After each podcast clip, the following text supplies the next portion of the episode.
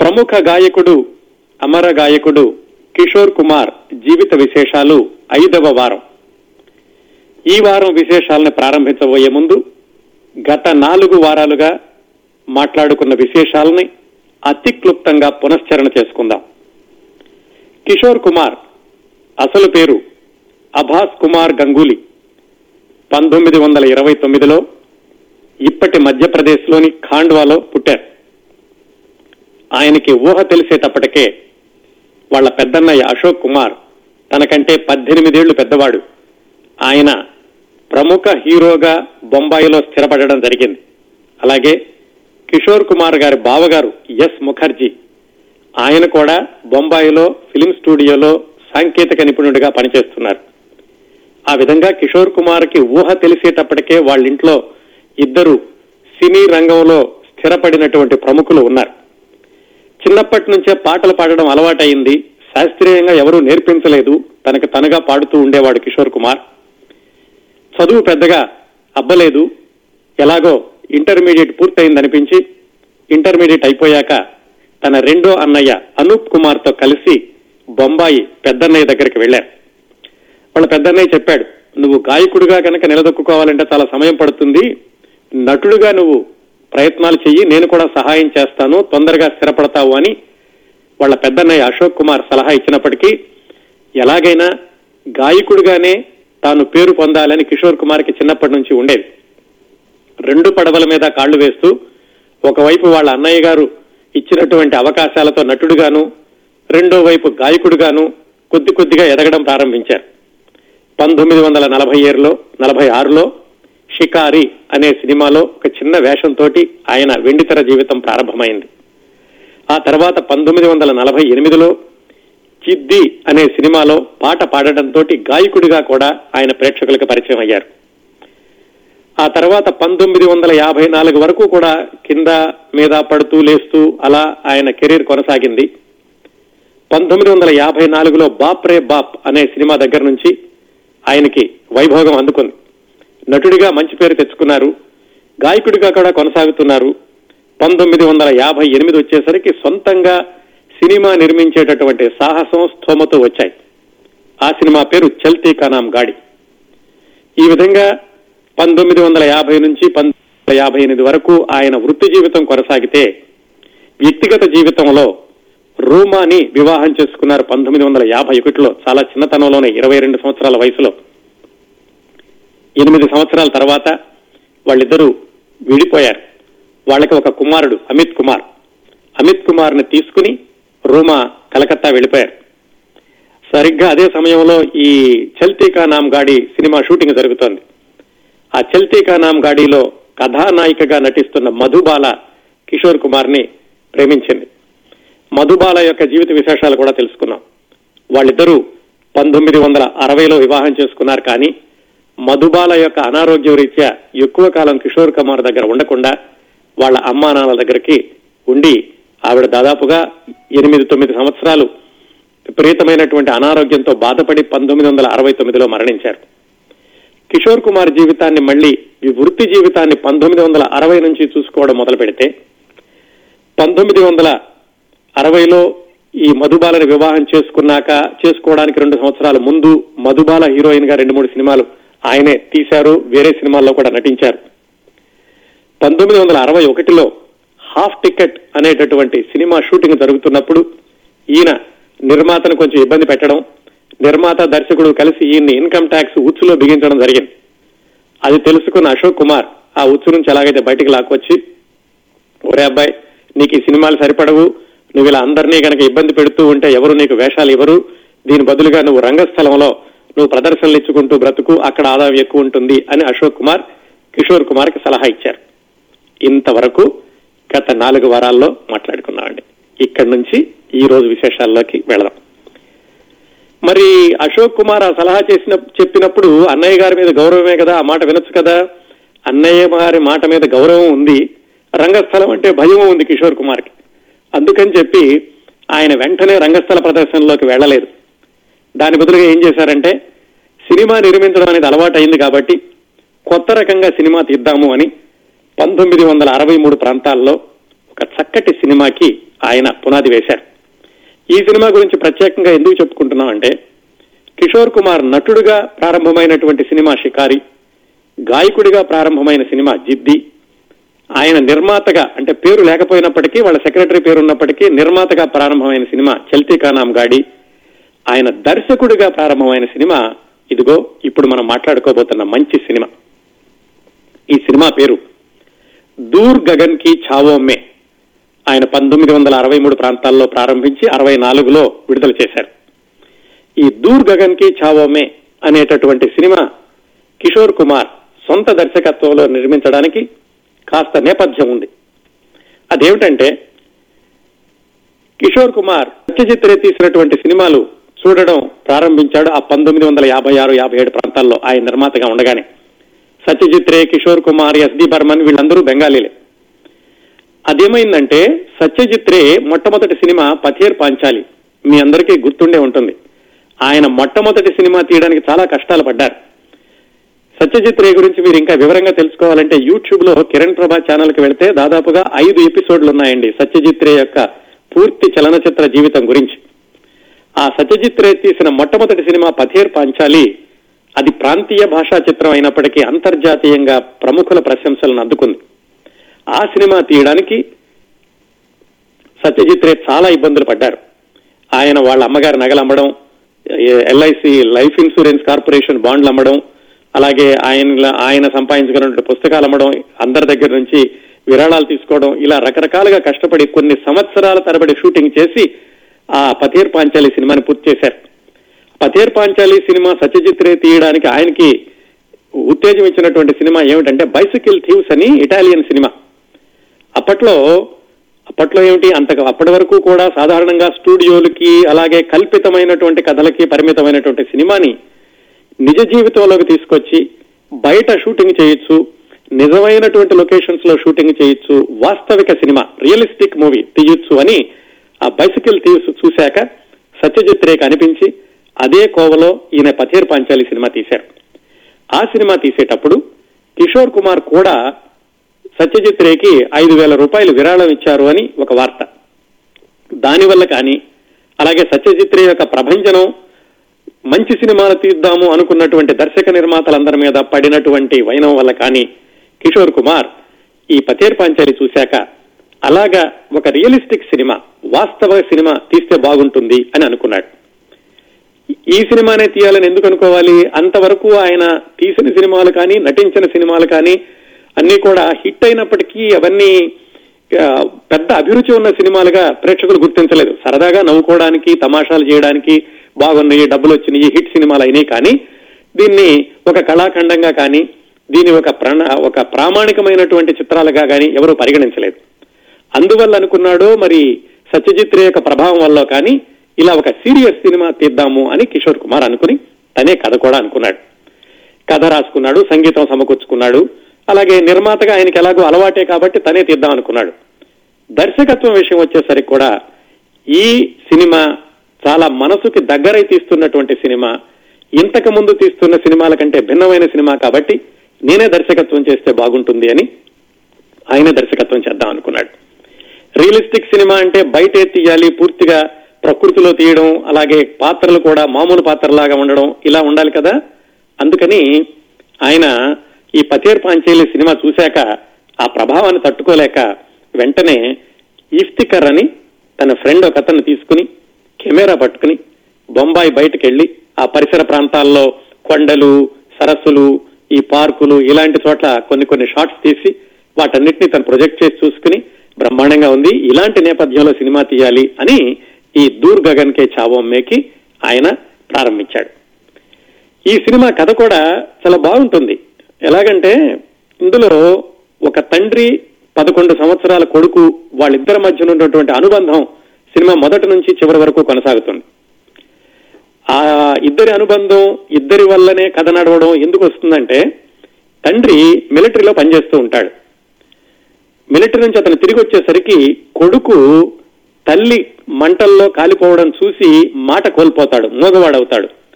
ఆ మోగవాడ అయిపోయినటువంటి కొడుక్కి మాట తెప్పించడానికి తండ్రి పడేటటువంటి తపన ఈ దూర్గగన్కి చావమే. మరి కుర్రాడి పాత్ర ఎవరు వేయాలి? తండ్రి పాత్ర తనే వేశాడు. కుర్రాడి పాత్ర వేయడానికి తన కుమారుడు అమిత్ కుమార్ని ఎంచుకున్నాడు. ఈ రోమా వెళ్ళిపోయి కుర్రాడిని తీసుకుని వెళ్ళిపోయాక స్కూల్కి సెలవులు వచ్చినప్పుడల్లా వచ్చి తండ్రి దగ్గర ఉండేవాడు అమిత్ కుమార్. ఆ అలా వస్తున్నటువంటి రోజుల్లోనే ఈ దూర్గగన్కే చావమ్మే అనుకున్నప్పుడు తన కొడుకుతోటే ఆ సినిమాలో కూడా కొడుకు పాత్రనే వేయించాడు. అద్భుతంగా నటించాడు అమిత్ కుమార్ పదకొండు సంవత్సరాల వయసులో. ఒకసారి ఆ సినిమా చూసి మళ్ళా ఇప్పుడు అమిత్ కుమార్ని స్టేజ్ మీద చూస్తే చాలా ఆశ్చర్యంగా ఉంటుంది. ఈ అమిత్ కుమార్ అయినా అంత అమాయకంగా మోగబాలుడిగా అద్భుతంగా మొట్టమొదటి సినిమాలో పైగా నటించాడు అనిపిస్తూ ఉంటుంది. ఆ ఈ సినిమా షూటింగ్ జరిగినటువంటి రోజుల్లో రోజుల్లోనే ఆ కుమారుడు చాలా దగ్గరయ్యాడు కిషోర్ కుమార్కి అని చెప్తూ ఉంటారు. ఎందుకంటే అప్పటి వరకు సెలవులకు మాత్రం వచ్చి వెళుతూ ఉన్నాడు. కొన్ని నెలల పాటు ఈ షూటింగ్ దృష్ట్యా వాళ్ళిద్దరూ కలిసి ఉన్నారు. పైగా సినిమా కథ కూడా ఏమిటంటే కొడుకు కోసం తండ్రి పడేటటువంటి తపన. దాంతో ఆ ఆత్మీయమైనటువంటి సన్నివేశాలు అనురాగం ఉండేటటువంటి సన్నివేశాలు చిత్రీకరించడం కొడుకుని దగ్గర తీసుకోవడం కొడుకు సంభవించినటువంటి పరిస్థితి కథను జాలిపడడం వీటన్నిటితోటి వాళ్ళిద్దరూ చాలా దగ్గర అయ్యారంటారు ఈ సినిమా షూటింగ్ సందర్భంలో. అందుకనే ఈ సినిమా షూటింగ్ అయిపోయాక ఒక ఆరేడు సంవత్సరాలకు అనుకుంటాను అమిత్ కుమార్ పూర్తిగా వచ్చేసి కిషోర్ కుమార్ దగ్గరే ఉండిపోయాడు చివరి వరకు కూడా కిషోర్ కుమార్ చనిపోయే వరకు కూడా ఈ సినిమా కథ ఇలా ఉంది కదా ఈ కొడుకుకి మాట తెప్పించేటటువంటి ప్రయత్నంలో తండ్రి పడేటటువంటి తపన కష్టాలు అవన్నీ ఆ కొడుక్కి మాట తెప్పించడం కోసమని ప్రభుత్వం ఇచ్చినటువంటి పథకాలను కూడా అమ్మేసేస్తాడు కిషోర్ కుమార్ పాత్ర ఈ దూర్గగన్కి చావమేలో చిట్ట చివరికి మధ్యలో ఒక విలన్ ఉంటాడు. ఆ విలన్ మళ్ళీ మరొక అగ్ని ప్రమాదం మళ్ళా అగ్ని ప్రమాదాన్ని చూశాక ఆ కుర్రాడికి మాటలు రావడం అలా సినిమా పూర్తవుతుంది అనుకోండి మొత్తానికి అప్పటి వరకు కిషోర్ కుమార్ తీసినటువంటి సినిమాలకి పూర్తి భిన్నంగా ఈ దూర్గగన్ కే చావమ్మే రూపుదిద్దుకొని. సినిమా అయిపోగానే మరి తను ఎవరి ప్రభావం వల్ల అయితే ఈ సినిమా తీశాడో ఆ సత్యజిత్ రేని పిలిచి ఆయనకి సినిమా చూపించాడు. సత్యజిత్ రే చాలా మెచ్చుకున్నాడు. అద్భుతంగా తీశావు. నువ్వు ఇదే ధోరణిలో కొనసాగించు అని సత్యజిత్ రే చెప్పాడు. సత్యజిత్ రే పథేర్ పాంచలిని కాకుండా దానికి కొనసాగింపుగా తీసిన తర్వాత సినిమాలు కూడా రియలిస్టిక్గా బయట వాస్తవికంగా అవుట్డోర్ లోను అలాగే పాత్రలు కూడా మామూలు పాత్రలు ఉండేలాగా ఏమాత్రం కల్పిత గాథలు లేకుండా చాలా సినిమాలు తీశారు. కొన్ని మామూలు కమర్షియల్ సినిమాలు లాంటివి కూడా తీశారనుకోండి ఎక్కువగా వాస్తవిక సినిమాలు తీశారు సత్యజిత్రే. ఆయనే కిషోర్ కుమార్ కూడా ఈ సినిమా చూశాక సలహా ఇచ్చారు సరే ఆయన ఆశీస్సులు తీసుకున్నాడు. మామూలుగా ప్రెస్ వాళ్ళకి ఒక షో అరేంజ్ చేశాడు. ఈ సినిమా ఎలా ఉంటుందో వాళ్ళని కూడా అడిగి తెలుసుకోవాలి. ఎందుకంటే ఆయనకు కూడా కొంచెం అనుమానంగా ఉంది. అంతవరకు కింద పడ్డాడు మీద పడ్డాడు నవ్వించాడు హుషారుగా చేశాడు జోక్లేశాడు మిమిక్రీ చేశాడు ఇవన్నీ చేశాడు. కానీ మొట్టమొదటిసారిగా సీరియస్ సినిమా తీయడం. సరే సినిమా అయిపోయా ప్రీమియర్ షో అయిపోయాక పాత్రికేయులందరినీ అడిగాడు. ఏమండి ఎలా ఉంది సినిమా అని. వాళ్ళు చెప్పి చెప్పకుండా పర్వాలేదు అన్నారు ఏదోలేండి బాగానే ఉందన్నారు కొంతమంది ఏమి చెప్పలేక వెళ్ళిపోయారు. దీనికి అనుమానం వచ్చింది ఏమిటి ఇలా అంటున్నారు అని. మొత్తానికి సినిమా విడు విడుదలయ్యింది. విడుదలయ్యాక కొడుకుని తీసుకుని సినిమా వాళ్ళకి వెళ్ళాడు ఎలా ఉందో చూద్దామని. జనాలందరూ కూడా పెదవి విరిచారు. ఎందుకని?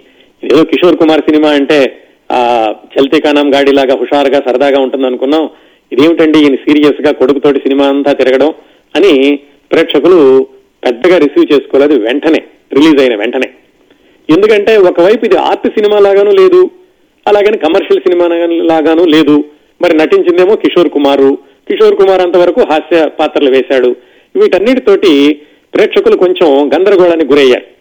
కాకపోతే ఒక రెండు వారాలు అయ్యాక కాస్త మంచి పేరు వచ్చాక లేదు దీనిలో కథ ఉంది ఆత్మీయత ఉంది మనుషులకు దగ్గరగా ఉంది అనుకున్నాక కాస్త వేగం పుంజుకుంది కానీ అది విపరీతమైనటువంటి హిట్ సినిమాగా దిగలేదు కాకపోతే ఆయన పెట్టిన పెట్టుబడి మాత్రం బొటాబొటిగా వచ్చిందంటారు ఈ దుర్గగన్కి చావమ్మాయిలో విశేషం ఏమిటంటే ఈ సినిమా హిందీలో సరిగా ఆడకపోయినప్పటికీ ఏవిఎం వాళ్ళు ఏవి మొయ్యప్పన్ కంపెనీ అని ఉండేది. ఆ ఏవిఎం అని మంచి మంచి సినిమాలు వచ్చినాయి. భక్త ప్రహ్లాద లాంటి సినిమాలు తీశారు కదా.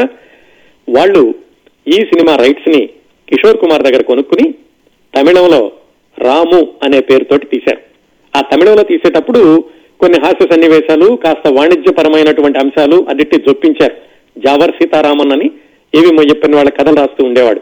ఆయన ఈ హిందీ కథను కాస్త మార్చి తమిళంలో రాము అనే పేరుతోటి జమినీ గణేశన్ కేఆర్ విజయ వాళ్ళతోటి ఆ సినిమా తీశారు. ఇంకో చిన్న కుర్రాడి పాత్రతోటి. తమిళంలో సూపర్ డూపర్ హిట్ అయింది ఆ చిత్రం. దాన్ని ఆ తర్వాత సంవత్సరానికో అదే సంవత్సరంలోనే తెలుగులో కూడా రాము అనే పేరుతోటే తీశారు. దాంట్లో ఎన్టీ రామారావు గారు జమున గారు. అక్కడ తెలుగులో కూడా బ్రహ్మాండంగా ఆడింది. హిందీలో ఫెయిల్ అయినటువంటి ఈ దూర్ గగన్ కే చావమ్మే తమిళంలోను తెలుగులోను సూపర్ హిట్ సినిమాగా మిగిలింది. ఈ దూర్ గగన్ కే చావమ్మే సినిమా యూట్యూబ్లో ఉంది మీరు కూడా చూడొచ్చు. అక్కడి నుంచి అరవై తొమ్మిది వరకు కిషోర్ కుమార్ నటించినటువంటి మిగతా చిత్రాలు చూసుకుంటే ఆయన చల్తీకా నామ్గాడి నుంచి పంతొమ్మిది వందల అరవై రెండు వరకు వచ్చిన సినిమాల కంటే ఈ సినిమాల సంఖ్య ఎలా ఉన్నా కానీ వాసి అలాగే ఆయనకున్న పేరు కూడా తగ్గుతూ వచ్చింది అరవై తొమ్మిది వరకు. మరి నిర్మాతల్ని ఏడిపించడం లేకపోతే నిర్మాతల్ని విసిగించడం అందువల్ల అయిందో ఏమైందో కానీ అరవై రెండు నుంచి మాత్రం కాస్త ఆయన ఖ్యాతి తగ్గుతూ వచ్చింది. అలాగని సినిమాలో నటించడం మానలేదు. సినిమాలో నటిస్తున్నారు. సంవత్సరానికి నాలుగైదు సినిమాలు వచ్చినాయి. పాటలు కూడా పాడుతున్నారు కానీ అంతకు ముందంత వైభోగం లేదు. పంతొమ్మిది వందల అరవై మూడులో మన తెలుగు హీరోయిన్ జమున గారితోటి ఆయన ఏక్ రాజ్ అనేటటువంటి సినిమాలో హీరోగా వేశారు. ఆ తర్వాత ఆయనతో హీరోగా నటి హీరోయిన్గా నటించడానికి అప్పట్లో పేరున్నటువంటి నటీమణులు ఎవరు ముందుకు రాలేదట. అందుకని ఆ రెండో వరుసలో ఉన్నటువంటి హీరోయిన్లతోటే సరిపెట్టుకోవాల్సి వచ్చింది. పంతొమ్మిది వందల అరవై ఆరు ప్రాంతంలో ఒక తెలుగులో వచ్చినటువంటి ప్రేమించి చూడు అనే సినిమా హిందీలో ప్యార్ కియజా అని తీశారు. ఆయనే ఆ శ్రీధర్ అన్న ఆయనే తమిళంలో తీసిన ఆయనే తెలుగులో మళ్ళీ ఆయనే హిందీలో కూడా తీశారు. అలాగే తమిళంలోను తెలుగులోను హిందీలోను ఈ మూడు సినిమాల్లోనూ రాజశ్రీ అనేటటువంటి నటీమణి నటించారు. ఆ పంతొమ్మిది వందల అరవై ఆరు ప్యార్ కియాజా వచ్చేసరికి కిషోర్ కుమార్ మొదటి వరుసలో నుంచి రెండో వరుసలోకి వెళ్ళారు ఆయన హాస్య సినిమాలు అయినప్పటికీ హీరోగా కొనసాగారు కదా చాలా సంవత్సరాలు. ఈ ప్యార్ కియాజా అన్న సినిమాలో మెయిన్ హీరో వేషాన్నేమో శశి కపూర్ వేశారు. అలాగే ఈ రెండో పాత్ర అంటే ప్రేమించు చూడులో జగ్గయ్య గారు వేసినటువంటి పాత్రని కిషోర్ కుమార్కి ఇచ్చారు. అంటే దాదాపుగా ఆయన రెండో వరుసలోకి వచ్చేశారనమాట అప్పటికి. అలాగే పంతొమ్మిది వందల అరవై ఎనిమిదిలో ఇంకో సినిమాలో ఈయన ఇద్దరు తెలుగు నటీమణులతోటి వేశారు. దాని పేరు పాయల్కి ఝంకార్. ఆ సినిమాలో హీరోయిన్ గానేమో రాజశ్రీ ఇది ప్యార్ కియాజాలో హీరోయిన్గా వేసిన ఆవిడ. అలాగే తెలుగు అప్పటి నర్తకి జ్యోతిలక్ష్మి ఆవిడ కూడా ఉన్నారు ఈ పాయల్కి ఝంకార్ అనేటటువంటి సినిమాలో. ఇలా సినిమాలు కొంచెం తగ్గుతూ ఆయన వేస్తున్నప్పటికీ ఆయన ఖ్యాతి తగ్గుతూ వస్తోంది. పంతొమ్మిది వందల అరవై ఎనిమిదిలో మళ్ళా ఒక మంచి సినిమా వచ్చింది పడోసన్ అని మెహమూద్ ముఖ్య పాత్ర. దాంట్లో కిషోర్ కుమార్ కూడా ఒక పాత్ర వేశారు. ఇది తెలుగులో వచ్చినటువంటి పక్కింటి అమ్మాయికి హిందీ వర్షన్. దానిలో కూడా పాట పాడారు. ఎక్కి చిత్రనార్ నారని మీకు అందరికీ గుర్తుండే ఉంటుంది. అద్భుతమైనటువంటి పాట. ఈ విధంగా అరవై రెండు నుంచి అరవై తొమ్మిది వరకు ఇలా సినిమాల్లో కొంచెం తగ్గుతూ వస్తున్నాయి వేస్తున్నారు పేరు కొంచెం తగ్గుతూ వస్తోంది. ఇదే సమయంలో ఆయన వ్యక్తిగత జీవితంలో కూడా మీకు గుర్తుంటే క్రిందటి వారం చెప్పుకున్నాం. మధుబాల వాళ్ళ కన్నవారింటికి వెళ్ళిపోయినప్పటికీ ఈయన వెళ్ళి చూస్తూ ఉండేవాడు. ఆవిడ ఆరోగ్యం కూడా దిగజారుతూ వస్తోంది. ఒకవైపు వ్యక్తిగత జీవితంలో ఆ విధమైనటువంటి ఇబ్బందులు ఇటు వృత్తిపరంగా ఇదిగో కొంచెం ఆయన ఖ్యాతి తగ్గుతూ రావడం ఇలా జరుగుతూ ఇలా జరిగింది పంతొమ్మిది వందల అరవై రెండు నుంచి అరవై తొమ్మిది వరకు. అరవై ఎనిమిది ప్రాంతాల్లో వాళ్ళ మిత్రుడు ఒక అతను బరీంధర్ అని వీళ్ళంతా బెంగాలీ వాళ్ళు కదా కలకా నుంచి కలకత్తా నుంచి వచ్చిన ఆయన. ఆయన ఏమన్నాడంటే కలకత్తాలో నేను ఒక స్టేజ్ షో ఏర్పాటు చేస్తాను వచ్చి నువ్వు స్టేజ్ మీద పాడు అని కిషోర్ కుమార్ని పిలిచాడు. కిషోర్ కుమార్ గుర్తొచ్చింది. ఆరేడేళ్ళ క్రితమే వాళ్ళ అన్నయ్య చెప్పాడు నువ్వు సినిమాలు మానేసుకోరా శుభ్రంగా రంగస్థలం మీద పాటలు పాడుకో అని. అందుకని సరే ప్రయత్నిద్దాంలే అనుకున్నాడు. అప్పటి వరకు ఆయన రంగస్థలం మీద పెద్ద ప్రదర్శనలు ఏమి ఇవ్వలేదు. పైగా చిన్నప్పటి నుంచి కూడా ఆయనకి స్టేజ్ ఫియర్ ఎక్కువ. సరే ఈ బరీంధర్ వచ్చాక వస్తానని కొన్ని రోజులు చెప్పేవాడు. ఆ మళ్ళా రాను నాకు భయం వేస్తాను కొన్ని రోజులు అనేవాడు. ఇలా కాదని చెప్పి ఆ బరీంధర్ అన్న అతను కలకత్తాలో కార్యక్రమాన్ని ప్రకటించేసి పేపర్లన్నీ ఈయనకి పంపించి దగ్గరుండి బొంబాయి వచ్చి ఈయన వెంట పెట్టుకుని విమానంలో కలకత్తా తీసుకెళ్ళి హోటల్లో పెట్టి జాగ్రత్తగా మళ్ళీ వెళ్ళిపోకుండా ఆయన దగ్గరే ఉన్నాడు. మొత్తానికి ఆ కార్యక్రమం ప్రారంభమయ్యేటటువంటి రోజు వచ్చింది. రవీంద్ర సరోవర్ అని కలకత్తాలో ఒక ఆర్టిఫిషియల్ లేక్ ఒకటి ఉంది పెద్దది.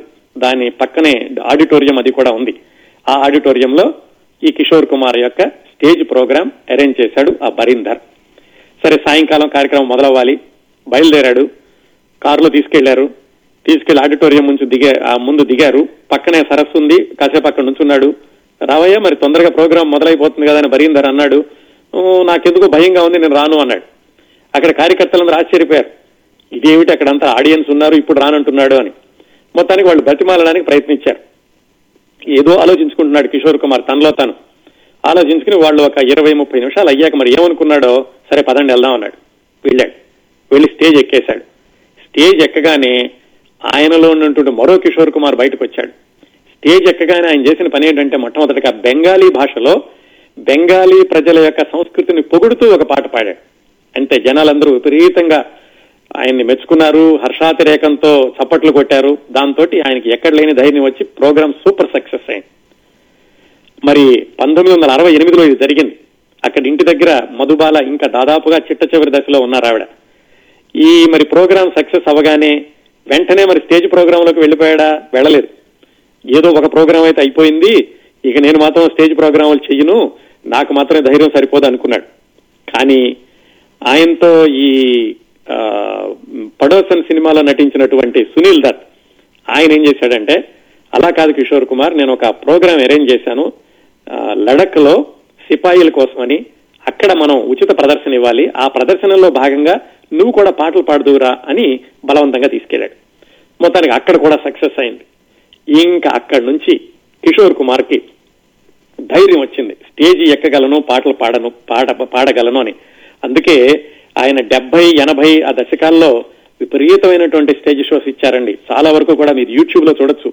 ఆయన స్టేజ్ మీద పాడుతుంటే ఆ ఉత్సాహం ఆ ఉత్సాహాన్ని భరించలేం. అంత ఉత్సాహంతో పాడేవాళ్ళు ప్రేక్షకులను కూడా అంతగా అలరించి ఉండేవాడు.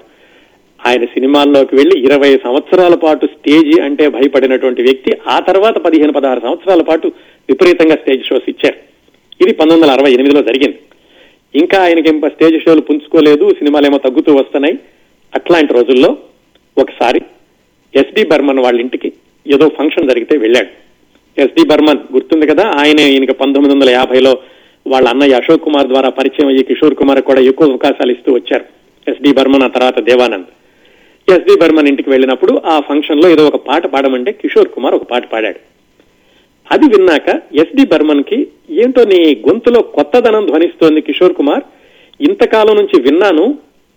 దాదాపుగా పద్దెనిమిది పంతొమ్మిది సంవత్సరాలుగా నీతో పాటలు పాడిస్తున్నాను కానీ ఇంక కొత్తగా ఉంది ఏమిటి? అని అడిగాడు.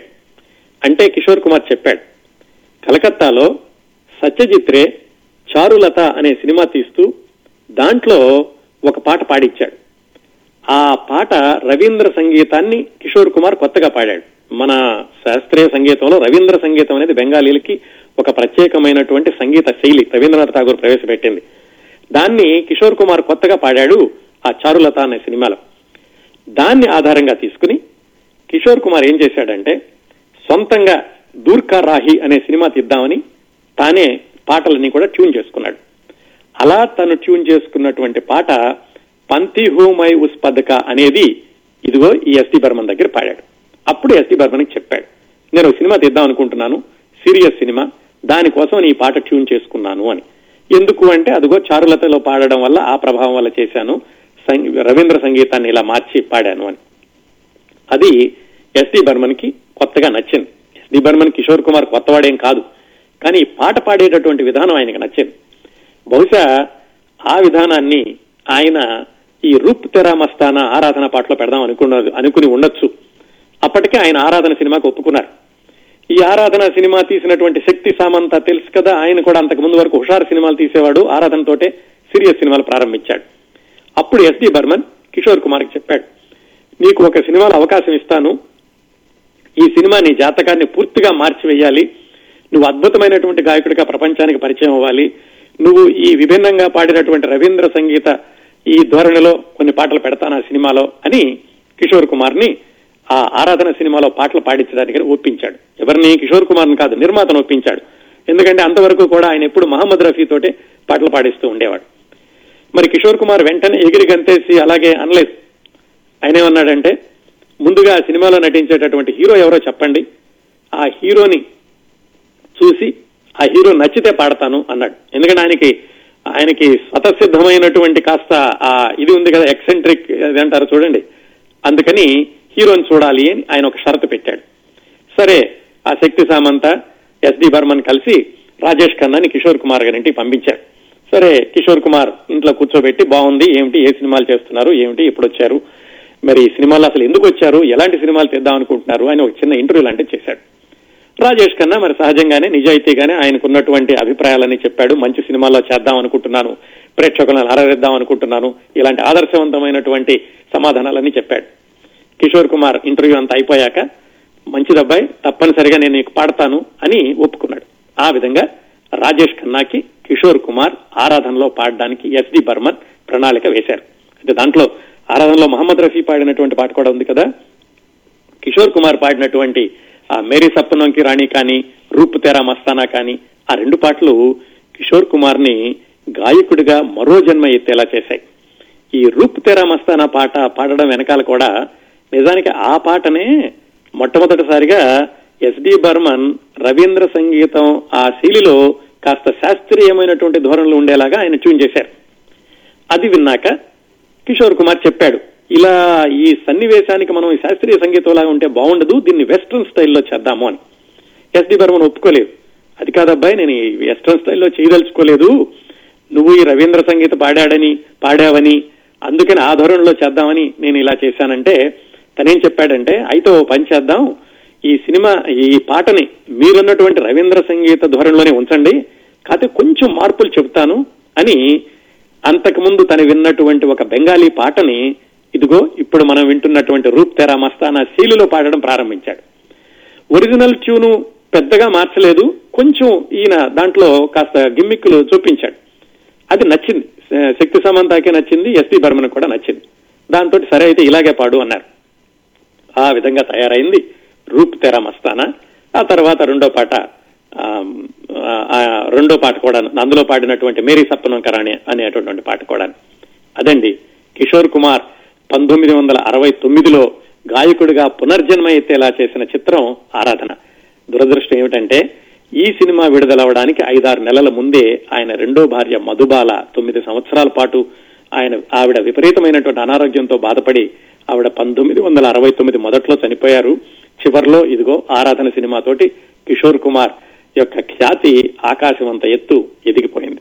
దాని తర్వాత అక్కడి నుంచి కూడా ఆయన గాయకుడిగా వెనక్కి తిరిగి చూసుకోవాల్సిన అవసరం రాలేదు. నటుడుగా కూడా కొంతకాలం కొనసాగారు. అలాగే సినిమాలకు కూడా దర్శకత్వం వహించారు. వ్యక్తిగత జీవితంలో కూడా ఈ పంతొమ్మిది వందల అరవై తొమ్మిది నుంచి ఆయన మరణించే వరకు అంటే పంతొమ్మిది వందల ఎనభై ఏడు వరకు కూడా ఒక వివాహం విడాకులు అలాగే నాలుగో వివాహం ఆవిడ చివరి చివరి వరకు కూడా కిషోర్ కుమార్ని జాగ్రత్తగా చూసుకున్నారు. అలాగే అమిత్ కుమార్ వచ్చేసి కిషోర్ కుమార్ తోటే ఉన్నారు. ఈ విశేషాలన్నీ మనం వివరంగా మాట్లాడుకోవడానికి ఈ రోజు సమయం సరిపోదు కాబట్టి ఈ ఉన్న సమయంలో ఏం చెప్తానంటే చాలా సార్లు అనుకున్నాం మనం కిషోర్ కుమార్ కొంచెం ఎక్సెంట్రిక్గా ఉంటాడు అని చాలా అప్పట్లో కొన్ని పత్రికల్లో రాశారు ఈజ్ ఎనగ్మాటిక్ అండ్ ఎక్సెంట్రిక్ అని. అయితే ఇదేది కూడా ఆయన ప్రతిభని తప్పు పట్టేది కాదు. ప్రతిభకి మచ్చగా ఎప్పుడు ఇది అడ్డం రాలేదు. ఆయన చేసేటటువంటి పనులు కూడా ఎందుకు చేశారు అంటే నిర్మాతలు దాదాపుగా అలాగే నిర్మాతలు చాలా సార్లు డబ్బులు ఎగ్గొడతారు అనేటటువంటి ప్రతీతి. సినిమాలు అందరూ కాదు ఎవరో కొంతమంది ఉంటారు. కాకపోతే కిషోర్ కుమార్కి ముందు నుంచి కూడా ఎవరైనా సరే డబ్బులు ఎగ్గొడతారేమో అనేటటువంటి ఒక భయం ఉండేదట. అందువల్ల డబ్బుల విషయంలో చాలా ఖచ్చితంగా నిక్కచ్చిగా ఉండేవాడు. అలాగే ఎవరైనా తనని అవమానం చేయడానికి కానీ తన తక్కువగా చూస్తే కానీ భరించలేకపోయాడు. అంతే తప్ప ఆయన జీవితంలో ఎక్కడ చూసుకున్నా కానీ తోటి నటీనటుల్ని ఇబ్బంది పెట్టినట్టు కానీ అలాగే మిత్రుల్ని అవమానపరిచినట్లు కానీ ఎక్కడా కనపడదు. ఇవన్నీ కూడా ఆయన సరదాగా కొంటిగా చేసినటువంటి విషయాలు కొన్నైతే నిర్మాతల దగ్గర నుంచి ఖచ్చితంగా డబ్బులు రాబట్టుకోవాలని అనే అనేటటువంటి ఉద్దేశంతో చేసినటువంటి పనులు ఇంకొన్ని. ఏం చేద్దామంటే ఇలాంటి ఆసక్తికరమైన సంఘటనలు కొన్ని తెలుసుకుందాం ఈ రోజు వచ్చే వారం మరికొన్ని సంఘటనలు చెప్తాను. ఎందుకంటే కిషోర్ కుమార్ గురించి ఏ పుస్తకం రాసినా ఏ వ్యాసం రాసినా అలాగే ఆయన గొప్పతనాన్ని పొగుడుతూ పక్కన ఇదిగో ఈ సంఘటనలు కూడా తప్పనిసరిగా ఉంటూ ఉంటాయండి కిషోర్ కుమార్ గురించి మీరు ఎక్కడ చదివినా కానీ. ఒకటి ఏమిటంటే ఈయన స్టేజ్ మీద పాటలు పాడడం ప్రారంభించాక ఒక ప్రోగ్రాంకి వెళ్ళారు. వెళితే ఆ నిర్వాహకులు ఈయనకి ముందు మాట్లాడు కాంట్రాక్ట్లో మాట్లాడుకున్నటువంటి డబ్బులన్నీ ఇవ్వలేదు. అది ఢిల్లీలో జరుగుతోంది ప్రోగ్రాం. వీళ్ళకి ఏమనుకున్నారంటే వాళ్ళు సర్లే మనం మిగతాది ఇద్దాము అక్కడ పైగా స్టేజ్ దగ్గరకు వచ్చాక జనాలందరూ వచ్చాక ఏమంటాడు ఆ ప్రోగ్రాం చేయక చేస్తాడా అన్నట్టుగా వాళ్ళు ఏమనుకున్నారంటే దగ్గరకు వచ్చాక కిషోర్ కుమార్ని ఇదిగో ఇస్తాం ఇదిగో ఇస్తాం అన్నారు. ఆయన ప్రోగ్రాం కూడా మొదలైపోతోంది. స్టేజ్ వెనక్కి వెళ్ళాడు. ఏమి డబ్బులు ఇవ్వండి మిగతా డబ్బులు అన్నాడు. వాళ్ళు ఏమిటి చిట్ట చివరిలో వచ్చేసి సారీ అండి సమయానికి అందలేదు ప్రోగ్రాం కానిచ్చేసేయండి ప్రోగ్రాం అయ్యేలాగా తీసుకొస్తాం అన్నారు. కానీ కిషోర్ కుమార్ మామూలు వాడు కాదు కదా.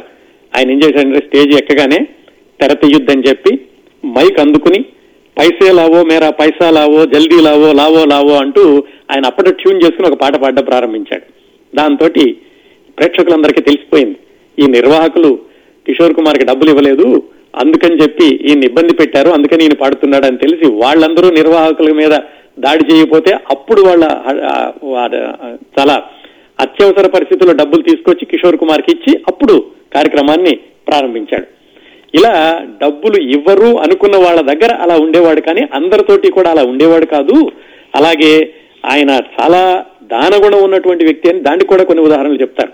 అవి కూడా తెలుసుకుందాం తర్వాత. అలాగే ఈ ప్రొడ్యూసర్ని డైరెక్టర్ని ఈయన ఇబ్బంది పెడుతున్నాడని తెలిసి ఇంకో సందర్భంలో ఒక దర్శకుడు కోర్టుకి వెళ్ళాడట ఏమని? నేను ఈయనకి పారితోషం ఇస్తున్నాను.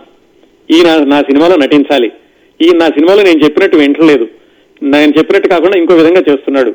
మీరు కోర్టు వాళ్ళు దయచేసి కిషోర్ కుమార్కి ఒక ఆర్డర్ ఇవ్వండి. ఏమని? దర్శకుడు చెప్పినట్టు చేయమని అని కోర్టు కూడా వెళ్ళాట ఒక దర్శకుడు. సరే కోర్టు వాళ్ళు కూడా ఏమన్నారంటే కిషోర్ కుమార్ నువ్వు డబ్బులు తీసుకుంటున్నావు కాబట్టి డైరెక్ట్ డైరెక్టర్ చెప్పినట్టు చేయాలి అని కోర్టు కూడా తీర్పు ఇచ్చింది. ఆ తీర్పు పట్టుకుని డైరెక్టర్ కిషోర్ కుమార్కి సరే ఆయన సూచనలు ఇవ్వడం ప్రారంభించాడు. షూటింగ్లో ఒక షూటింగ్లో కారు డ్రైవ్ చేసుకుంటూ వెళ్ళాలి కిషోర్ కుమార్.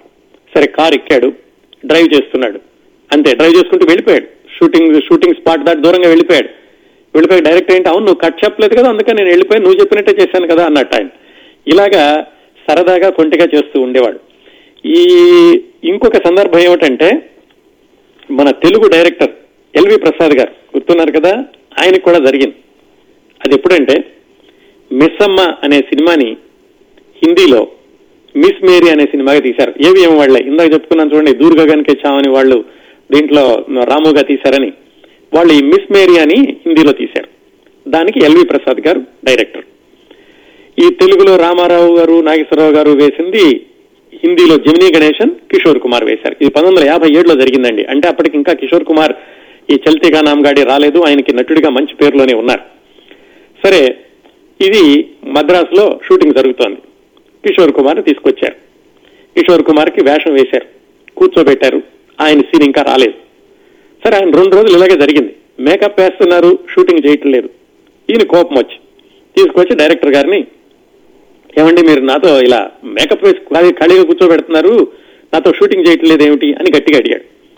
ఆయన చెప్పారు చూడండి మీతో ఎప్పుడు చేయించుకోవాలో నాకు తెలుసు కాకపోతే మేము వేరే సీన్లు తీయడం వల్ల మీకు కొంచెం అటు ఇటు మార్చడంలో తేడా వచ్చింది.